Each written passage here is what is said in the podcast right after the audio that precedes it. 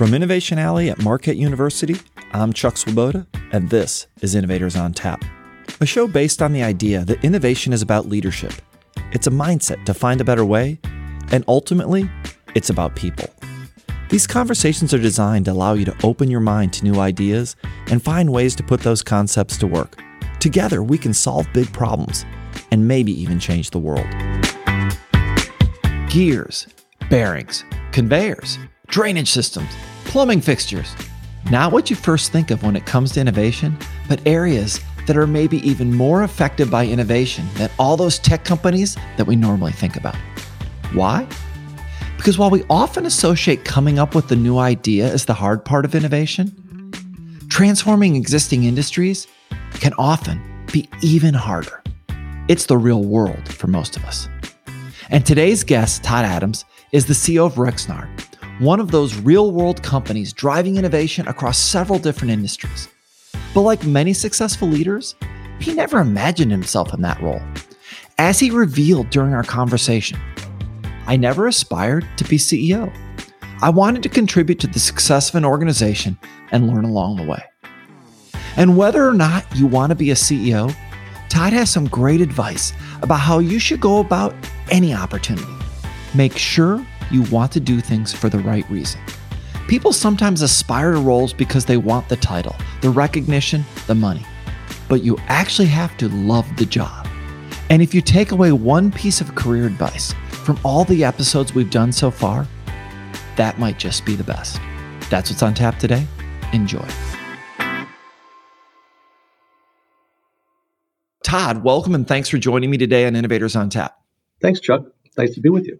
So, Todd, before we talk about your current role as CEO at Rexnord, I, I want to step back and really get your perspective on, on the various experiences that led up to that role. You know, I understand you work for Boeing, APW, Applied Power, and I'm curious if you look back at those experiences along the way, whether they were good or bad, which ones kind of stick in your mind as shaping your leadership philosophy?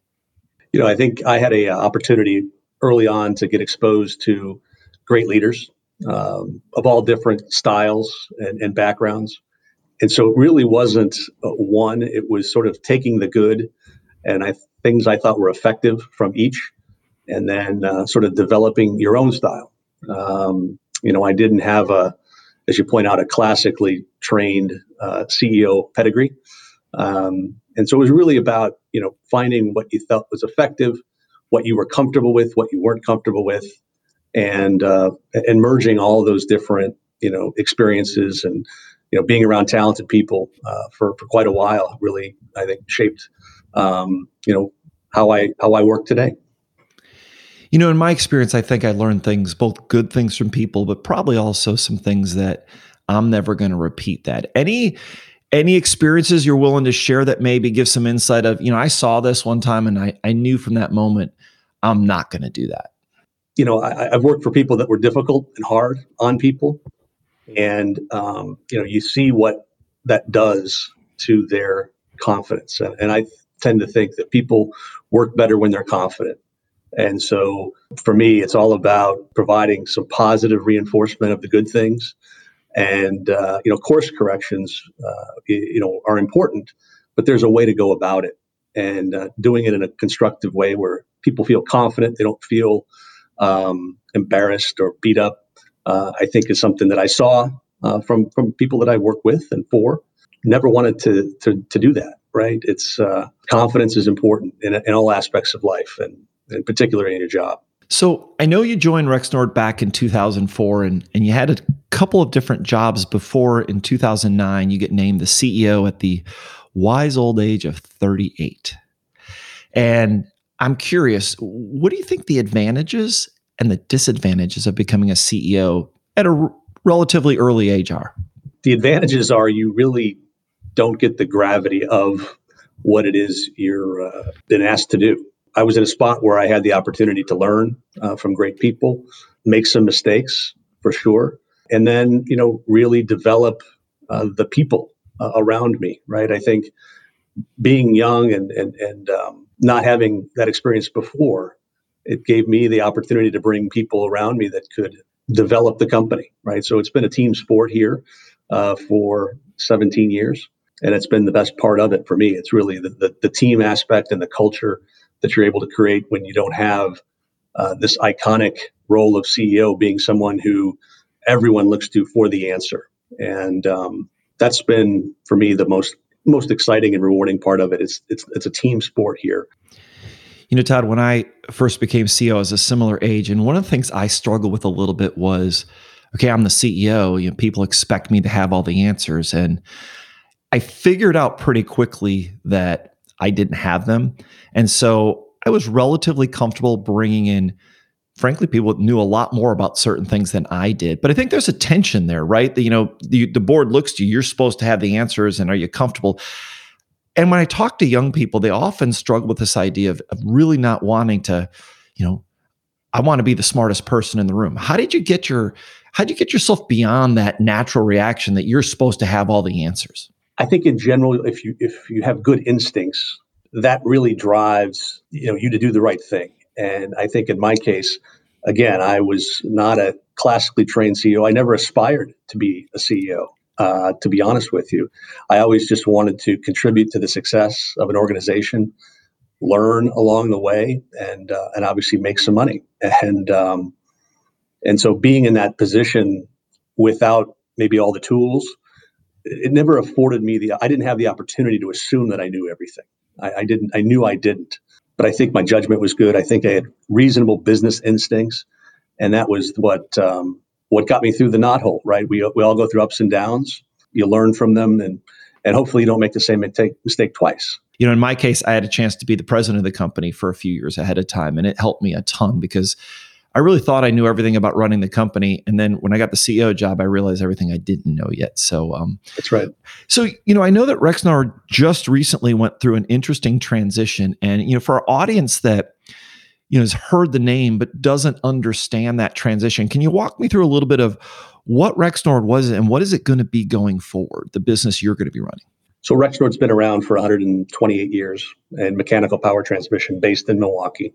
Uh, we built the business from about 700 million to about a billion five uh, from a top line perspective.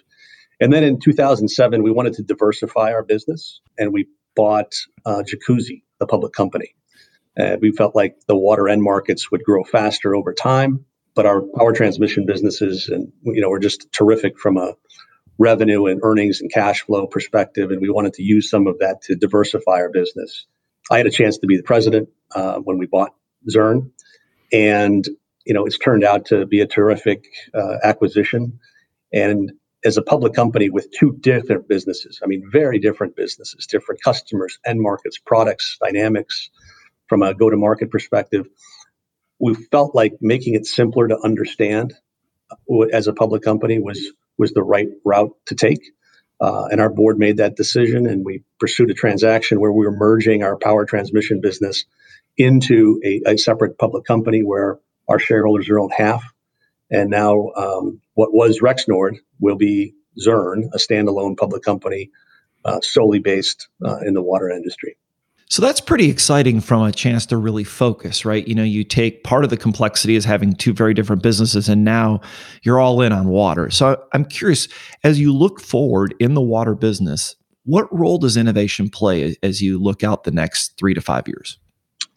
The, the things that we do, you know, really focus on uh, water safety, water uh, conservation, and flow control.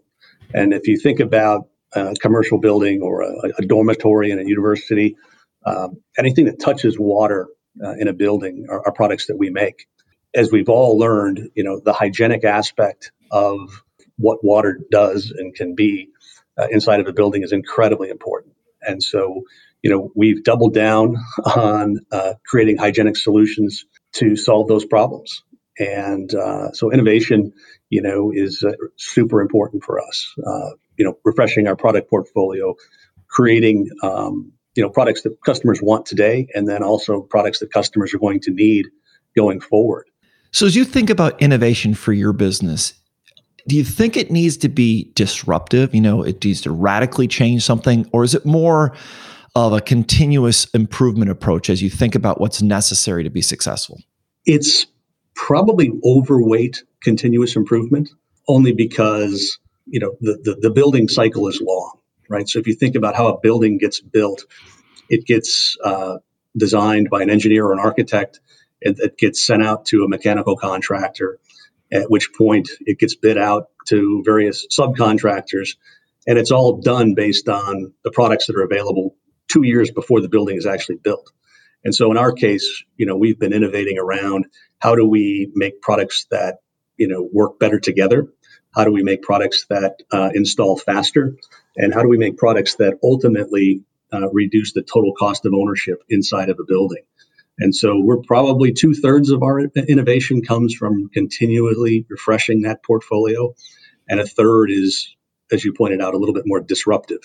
Um, you know, leveraging um, valves that are in a building to do other things aside from open or close. But you know, being able to detect bacteria and, and contaminants in the water, but the build cycle and the, the is, is long. And so, you know, if we design the greatest new product in the world today, uh, you know, it would probably be in the market in three years. So you know, I read about uh, something you guys do called the Rexnord Business System, and I know that it's based on, on the notion that I think you say, with great people, a winning plan, and systematic, repeatable process, we can do a little more and a little better for our customers every day. And you know, one of the benefits of a great system and processes is that they limit variability, they drive predictability, they take what you've learned in the past and apply it to get better each time. But when there's big changes in the market, right, something disruptive happens, you know, like what we've seen over the last year with the pandemic, I wonder if these same systems kind of make it harder to quickly adapt. And and what I'm teasing out here a little bit, Todd, is you know Clay Christensen, who wrote The Innovator's Dilemma, and one of his interesting observations was is that the best managed companies in the world often struggle the most with disruptive change because the things they do to make themselves phenomenally managed companies make it hard to embrace these, you know, um, discontinuous kind of changes. So, how do you balance that in your company? It's um, it's a great question and one we get you know frequently. At its core, the Rexnord business system is our common language and, and simply how we work. And so, you know, obviously there are aspects of it uh, that are related to how we manufacture things, how we procure goods, uh, how we innovate.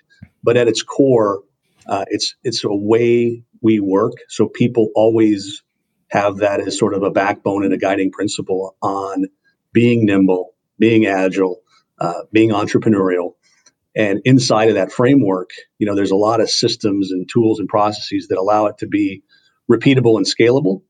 And um, you know, I, I think it really helps us in those sort of disruptive moments where you don't have to go, oh my gosh, what what do we do now? And whether it's how we do our strategic plans, how we develop people, it's really about having just that common framework and understanding. And sure, there's times when um, it feels rigid, but it's rigid around the things that maybe are, are, are unchanging but flexible enough to deal with um, you know unforeseen events and changes in the marketplace and frankly just different end market dynamics. I mean we have two very very different businesses. So we feel like it's definitely um, been a competitive advantage for us to have that common language that we've all collectively developed over you know the last uh, close to 20 years now.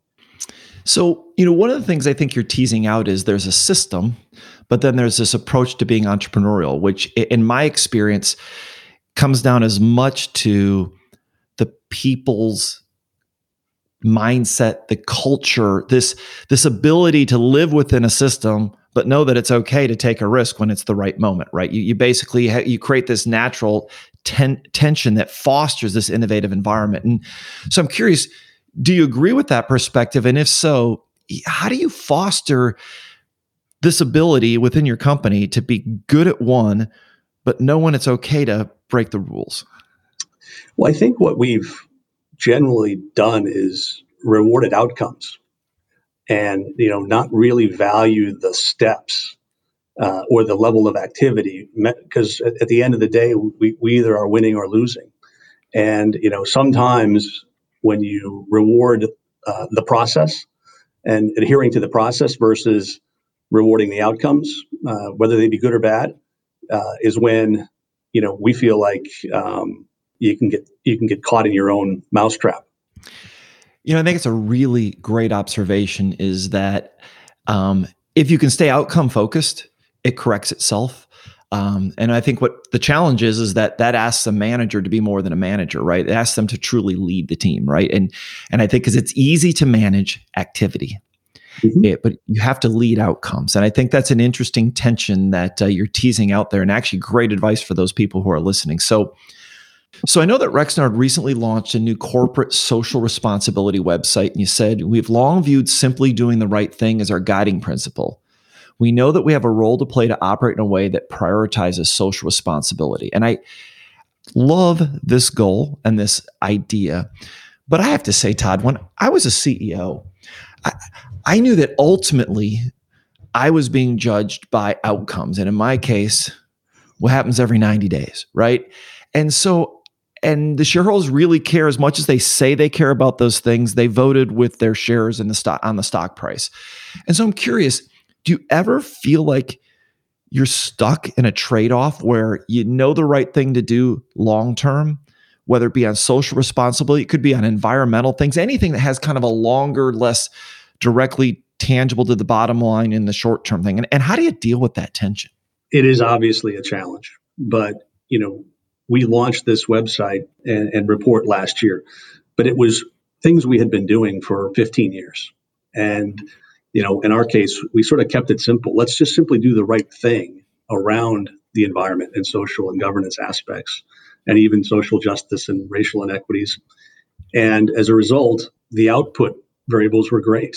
Um, you know, the reduction in greenhouse gases and waste, uh, the diversity of our business, which is about 40% of our, our entire population, the number of diverse board members we have and, and females in, in executive roles.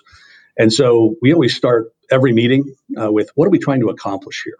What we were trying to accomplish with uh, our corporate social responsibility plan was just do the right thing. And, and, and ultimately, by doing the right thing, becoming a employer of choice and creating a little bit of an ecosystem uh, that you know people felt like they, they they buy in, right? And people spend so much of their lives at work, and if you can make them feel like um, the company they're working for is, is just simply doing the right thing and occasionally marketing it, marketing it.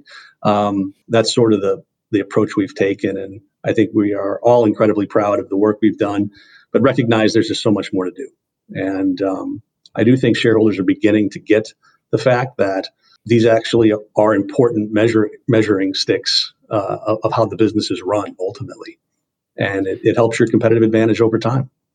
Yeah, I think what they are is they're probably a, for any investor who cares more about than the next 90 days, they're probably a sign of the ultimate health of that organization and its long term viability. I think, uh, and it, what's great is that it, we're at least allowed to talk about that today because I know back in 2001 that was that didn't get me very far in an earnings call but uh, i think now it actually has become a legitimate part of the conversation it should be i think it's great to see so you know, you're really focused now on water technology. And I'm curious as you look out over the next five, maybe 10 years, what are the challenges facing the water business and, and water technology? And, and where do you think the opportunities are for you and for the industry as a whole? I think that the pandemic is creating a dynamic where people may not work in dense uh, buildings as as often as they do today or had before the pandemic um, whether that's a university setting. Um, you know, are kids going to continue to go to school full time, or will there be more kids doing virtual? And as a result of that, you know, the, the need for some of our products could be, you know, mitigated from a demand standpoint. But I do believe that over time, uh, building will will come back, um, and water safety and water conservation will only get more and more important.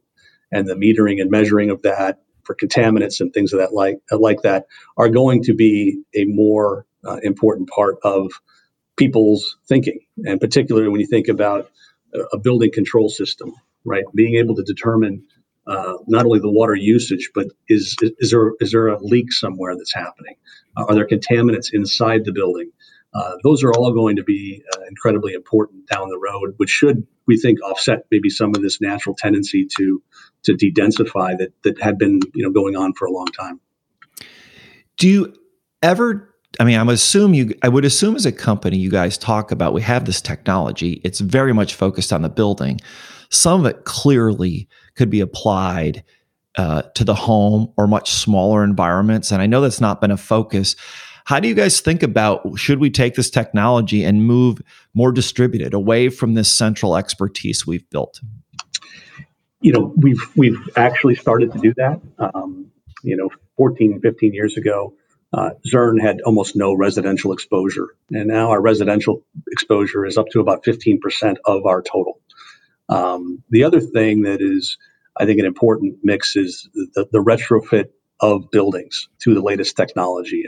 And so, you know, we'll, we'll end this year with about 40% of our business uh, being retrofit. You know, as you think about um, touchless uh, fixtures in a restroom, uh, every time there's a, a building gets you know refurbished, uh, they're always putting in the latest technology. And, and so we think there's really two two great end markets, the retrofit and, and uh, residential, that are going to help us continue to scale the business. And it'll bring us new ideas. Um, you know, being able to do a retrofit faster with fewer parts, uh, to drop ship uh, an entire kit with everything in it. Um, and e-commerce is playing a big role in, in pushing us into those directions that you know historically had been serviced by a traditional you know mechanical or plumbing wholesale um, type distributor model. Um, more and more people are willing to go to YouTube and learn how to to do something on their own and, and click on uh, you know a buy it now and have it shipped to their home in you know a day. And I think that's also helping us um, become a little bit more of a brand that people recognize uh, in their home. All right, so Todd, what I'd like to do now is kind of switch gears and ask you a series of questions that really get into kind of how does Todd Adams think, your mindset, and how you view certain aspects of innovation and leadership. So, first question is this Do you believe that your career success has come more from avoiding failure or embracing failure? Without question, embracing failure. You know, I, I generally like to simplify things. That's allowed me, I, I think, to understand, you know, if there's a decision tree, you, you know when you have to pick a way, you know, pick a path by default, you don't always get it right. And so that's simplifying down to okay, we've got two choices, right? We're going to go left or we're going to go right. Um, and when you get it wrong, you can always look back and say, oh, did I have the wrong instincts? Did I have the wrong facts? And, and what can I do to you know learn from that going forward? So it's definitely been around embracing failure. Yeah, and I think what you said there is critical. It it fundamentally you have to appreciate the learning that comes from it right? If you're not sure if it's left or right, you don't know until you try. Right. And no matter which way you go, you learn something. And, uh, and as long as you can apply that, it tends to, uh, at least in my experience, tends to make companies uh, continue to grow and be able to take on the next challenge. So when you're building a team at Rexnord and one that you're trying to encourage innovation, what do you think is more important to their success? Creating a culture of brutal honesty, even if it makes people uncomfortable, or creating an environment of psychological safety where you're really trying to, to temper the conversations and, and maybe limit some of the confrontations. It's it's right after the brutal truths. I mean, there are many times, and you know, obviously we we get tons of input from customers. Um, we we uh, have a stage gate process for our product development, but at some point you have to look yourself in the mirror and go, "What are we doing?" You know, and and are we really going to ask people to pay more for this? Are we really going to take share from our competitor from from from this new uh, innovation? And so I think we try to be really brutal about you know if it's not working, kill it and get on to the next thing. That's probably wasn't always the case. You know, it was you know we're going to develop something and maybe you think it's a $10 million opportunity and then you get six months in and it's down to a $3 million opportunity and then by the time you launch it um, you sort of come to the, the conclusion that it's really not worth it. And so I think in our case, you know, killing things that aren't going to make an impact uh, and have an outcome early has been um, the success that has allowed us to uh, resource our innovation more smartly than just simply doing it for you know the process. So if you're going to describe how you personally approach problems, would you say you are more likely to think outside the box to build a better box or just set the box on fire? It's probably a mix of all. Um, you know, I, I, think if you have reasonable instincts and good judgment, you know, there are times when you've got to set the box on fire. Um, there's times when you have to turn the problem uh, upside down and and look at it from someone else's perspective.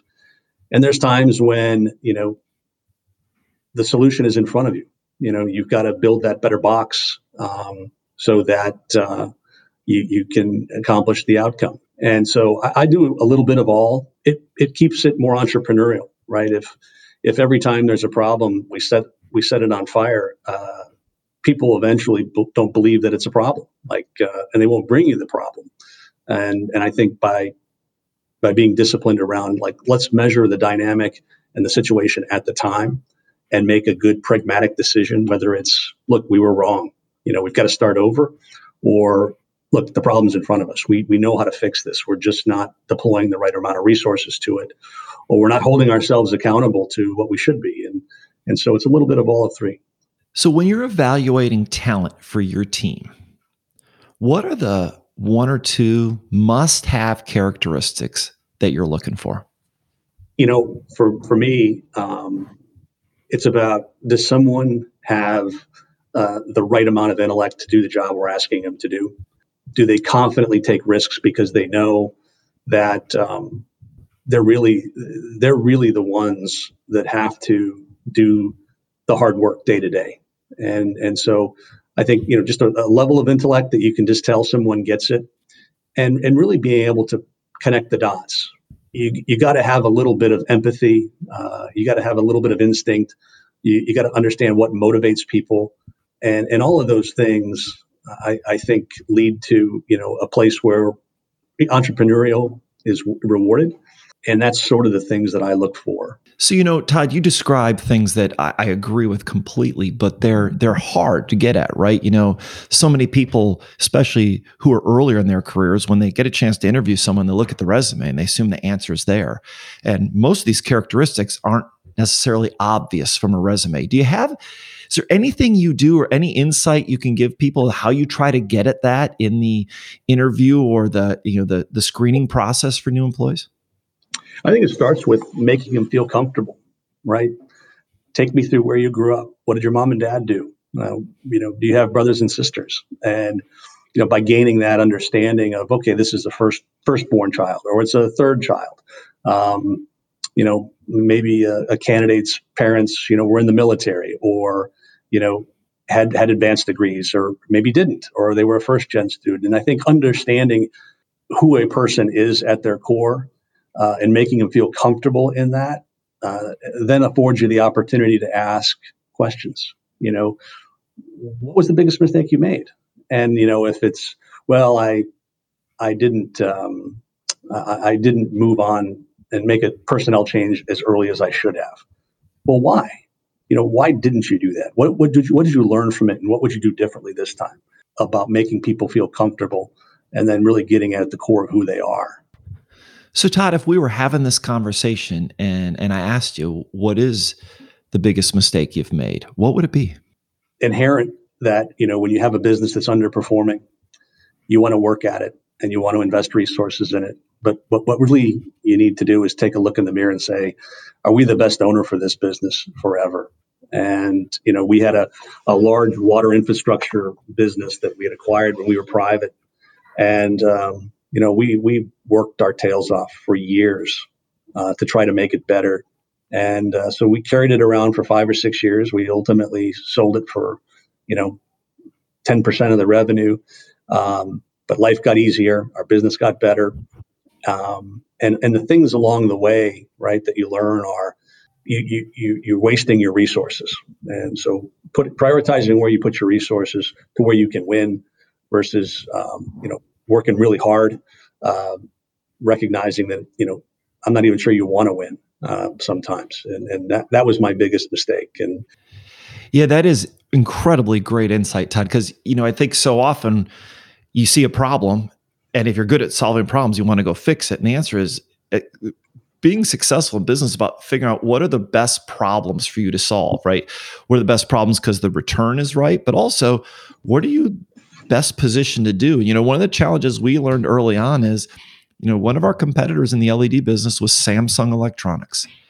we were never going to build more manufacturing scale than they were right? It just wasn't going to happen. And so, you know, it helped us realize that scaling manufacturing, we, and we wanted to do that to sell product, but we weren't going to win based on that. So we were going to, we were going to be okay with not being as good at them at that part, but being way better at coming out with new products faster. And so figuring out what you can be good at relative to your competitor, I think is a little bit of what you're teasing out there. And sometimes you just can't get there from here. Yeah. So what advice do you have for aspiring leaders who someday hope to be in a position to, you know, run a division or run a company, what would you tell them? Make sure you want to do it for the right reasons. I think sometimes people aspire to roles because of what they believe the job is. I think the best advice I would would give was be understand what you really want to do. I mean, is it the title? Is it the recognition? Is it the money? And and I think you got to really love the job and, and, and make sure you understand what the job is. People people aspire to more because they think it's better and they'll be happier. Um, but understand what makes you happy, what you're really good at, and if you want to get up and, and, and, move up, whatever that means, make sure you understand what it entails because uh, you, you, might find that uh, you know the destination is not worth uh, the journey. Todd, I want to really thank you for being on the show. Uh, I really appreciate it, and I hope that I get to see you in person again soon. That would be great, Chuck. I really did enjoy it. Thanks to Todd for joining me on today's episode and sharing insights from his successful career at Rexnord. And don't forget his advice on the importance of figuring out what you're not going to do. As he said, at some point, you need to look yourself in the mirror and ask, what are we really doing? If something isn't working, kill it and then move on to the next thing. We want to thank all of you who have embraced this show, and we hope that you will tell your friends about it. We would also really appreciate it if you would take a minute to rate and review us on Apple Podcasts or wherever you listen. Thanks for joining us on this journey, and let's go change the world.